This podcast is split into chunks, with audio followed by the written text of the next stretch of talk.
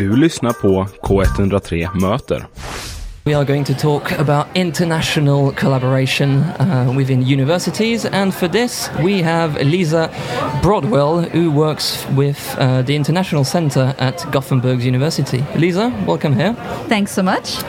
So, I guess we could start with a very uh, basic introduction. What is the International Center at Gothenburg University, and what is your role within the center?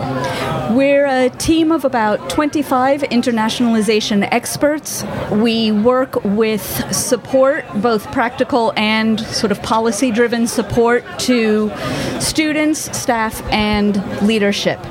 Um, the team that I, we're divided into teams there, and the team that I work with is called Team Europe, and we specialize with it, we have a strong focus on Europe and especially with the Erasmus program. So I work with, um, as I said, with Team Europe, but specifically, I do a lot of work with an alliance that we're part of, which has much of its funding from the EU, which is called Eutopia. I also work a lot with kind of some of the more standard Erasmus exchanges. So, c- could you tell us more about Eutopia? What what is it exactly? What it is exactly is always a good question, but it's an alliance of 10 partners, University of Gothenburg being one of them. And we're really working hard to create opportunities for students and staff. And the network wo- works really well together to create, for example, different activities for students to get involved in, both academically but even in the career and job development arena. Why did uh, Gothenburg University decide to be part of that network? The the European universities are a fairly recent initiative that started. Um, it was Macron from France who began sp- speaking about them, and the idea was to bring together several different universities into alliances and have them work out how to make it easier in the future for students and staff to move much more freely than they even do now. Um, and the idea also is to create changes in how education is offered. So, for example, we're looking a lot at micro credentials and how to build micro credentials and work experience into a student's degree program. So, do you guys meet, um, or is this a, a digital network?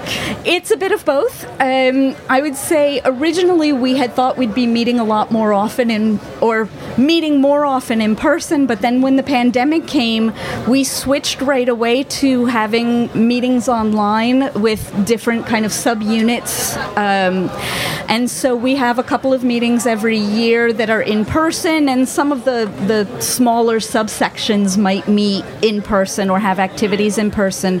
But we really try to focus on getting in touch with each other and collaborating so that the events can be good. Um, the ones that we offer are appropriate, and a lot of that can happen online. There's no need climate wise to be to be traveling. Yeah. So, with this um, European alliance, how do you work in and uh, preparing and training students to like a broader European market? So we have a few different programs. I'll mention a couple of them that are very specifically oriented towards career development and towards jobs. One of them is called Teamwork. And this is an opportunity for students from all 10 universities to collaborate with each other. We, they get put into project groups, and the projects are run by mentor organizations. So these can be companies, everything from pharmaceutical and um, like Eurostar and Air, Air, France have been partners in the past, um, to smaller organizations that have tasks that they want an international group of students to work with. And this project is particularly inclusive in that students are working from home. It is a digital project or online project. They work from home part time. They don't have to travel, so it's a fantastic opportunity for students who might be interested in honing not just the harder skills, but also the soft skills of working in international teams, honing those in a, in a kind of a safe four week summer part time environment and getting really good practical experience. And we've heard that there have been in the past a couple of students who have gotten solid job offers as a result of participating. Another area that the alliance that Eutopia Alliance works in is called we have career ambassadors. We're in between career ambassadors right now at the University of Gothenburg, but it's good to know that each university has an ambassador, one to two ambassadors, and they're there really to help. They hold different events. For example, um, last year they held various events on how do you go about getting a job in Sweden or how do you go about getting a job in Spain? And so those are again really interesting ways for students to get familiar with the work market. Um, not just in Sweden, but being able to expand it more broadly throughout Europe. It sounds like some, something that many students would want to get involved in. Like, how do you how do you manage? How, how can you apply?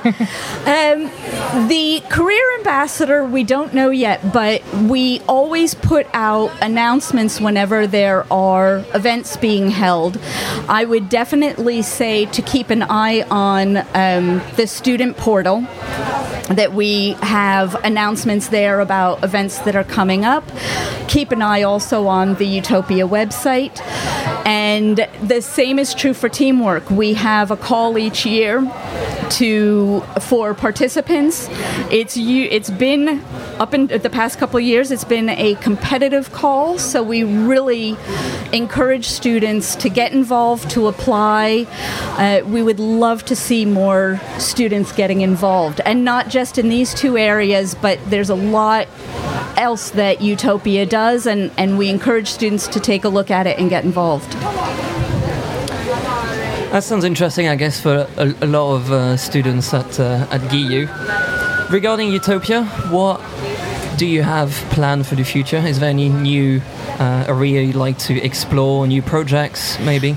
We really want to explore, we have an area called Connected Communities, and these bring together research, education, and also um, sort of collaborations with outside of the academic world.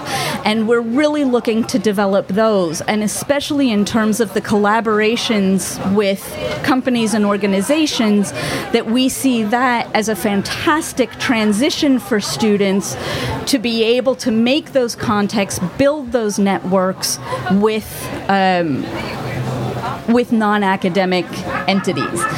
So we're hoping to build those even more.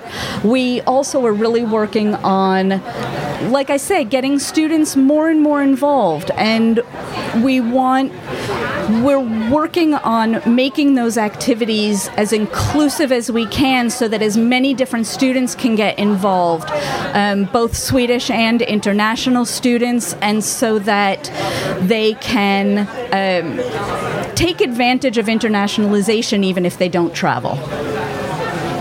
Cool. That sounds um, like Eutopia has got a very bright future ahead of it. The, um, the utopia is utopian. I guess that would be the the last word for for this part. Uh, Lisa Broadwell, thank you very much. Um, I guess any students interested in that need to keep an eye on the student portal and the Eutopia website. If I can make just one last quick plug, Fire we also have in the Erasmus program um, Erasmus. Uh, it's called Erasmus Praktik, which are traineeships, and those are also open anything from two months to a full year. Um, and if you're interested in that, again, take a look at the student portal for Erasmus traineeships abroad. Lisa Broadwell from the International Centre, thank you very much.